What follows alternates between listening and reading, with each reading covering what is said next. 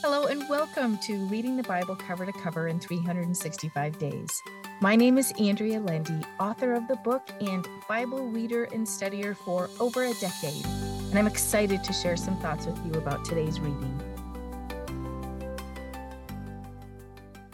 Welcome to day 216 of Reading the Bible Cover to Cover in 365 Days. Let us pray. Oh Lord, thank you for teaching us more about you and your ways. Help us learn more from your reading today. In Jesus' name, Amen. Let's see what Jesus teaches us in Mark chapter 10. First, he talks about hard hearts. Verse 5, he said, Because of your hardness of your heart, your condition of insensibility to the call of God, he wrote you this precept in your law. Jesus was talking about the concession in the law that allowed men to divorce their wives.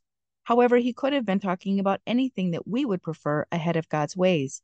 May we pray for soft hearts so that we will be sensitive to God's call and his perfect will for our lives we read about Jesus and the children.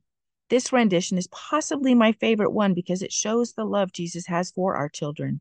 In verse 16, it says, And he took them, the children, up one by one in his arms and reverently invoked a blessing, placing his hands upon them. May we receive his blessing today for our own children. Jesus shows us God's grace when he tells the disciples that God can do anything, even forgive the man who cannot give up earthly treasures as Jesus asked him to. May we receive God's grace for our shortcomings today. Lastly, the story of the blind man in this chapter gets me every time. It shows us that persistence in asking for Jesus' help is rewarded. It shows us Jesus wants to know what we want from him. Surely he knew the man wanted to be healed from his blindness, but he asks him what he wants him to do for him anyway. Lastly, this story shows us that Jesus desires to answer our prayers. He said, Go your way, your faith has been healed you. And at once he received his sight and accompanied Jesus on the road.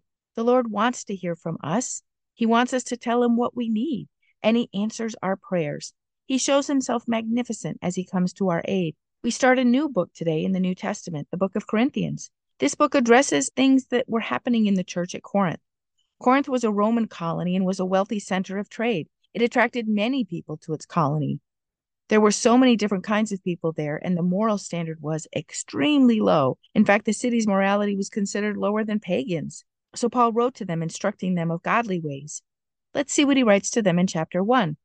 There are so many verses underlined in my Bible because they are beautiful words that speak life into our spirit. First, Paul writes about those who are called to know God. We are truly blessed to be called to know Him and worship Him. We are blessed to receive the power of the Holy Spirit. Verse 9 says, God is faithful, reliable, trustworthy, and therefore ever true to his promise, and he can be depended on. By him you were called into companionship and participation with his Son, Jesus Christ our Lord. We are encouraged as we read Paul's words about God's faithfulness to us. Second, Paul warns the church to ward against divisions and factions that were growing inside the church. It seems wherever there are people, there will be differing opinions which lead to strife. May we seek to understand God and his ways and follow him. Third, Paul writes at length about how God has baffled the wise and taught the unlearned. My heart is touched as I read about God calling the lowly to himself. He shares his secrets with us. He softens our hearts toward him, and he puts belief in our hearts for his son who died to save us. We can cherish this today. Let's see what's happening in Job chapter 3 today. Yesterday, we read that some of Job's friends came to see him, and as of yet, Job had not spoken a negative word. But today we read about him cursing the day of his birth, wishing he were never born, wishing he were never even conceived. He is obviously in tremendous distress. Under the same circumstances, we would have been as well. In fact, in the later verses, he wishes for death. I have experienced severe illness, and there were days I wished for that too. However, the Lord knows what's on the other side of our suffering. He has plans for us just as he did for Job. We can only sympathize with him at this point and have compassion for his desperate condition. Verse 26 says, I was not, or am not, at ease, nor had I, or have I rest, nor was I, or am I quiet. Yet trouble came and still comes upon me. In chapter 4, his friend Eliphaz started talking. Eliphaz was from Teman, a place known for wisdom, and even though his beginning argument seems rather wise, at the end he was wrong. He starts out reminding Job how he had counseled others who came upon hard times. He reminds him that his hope is in God. Then he basically tells Job that the innocent are not afflicted with this kind of trouble. In verse 8, he says, Those who plow iniquity and sow trouble and mischief reap the same.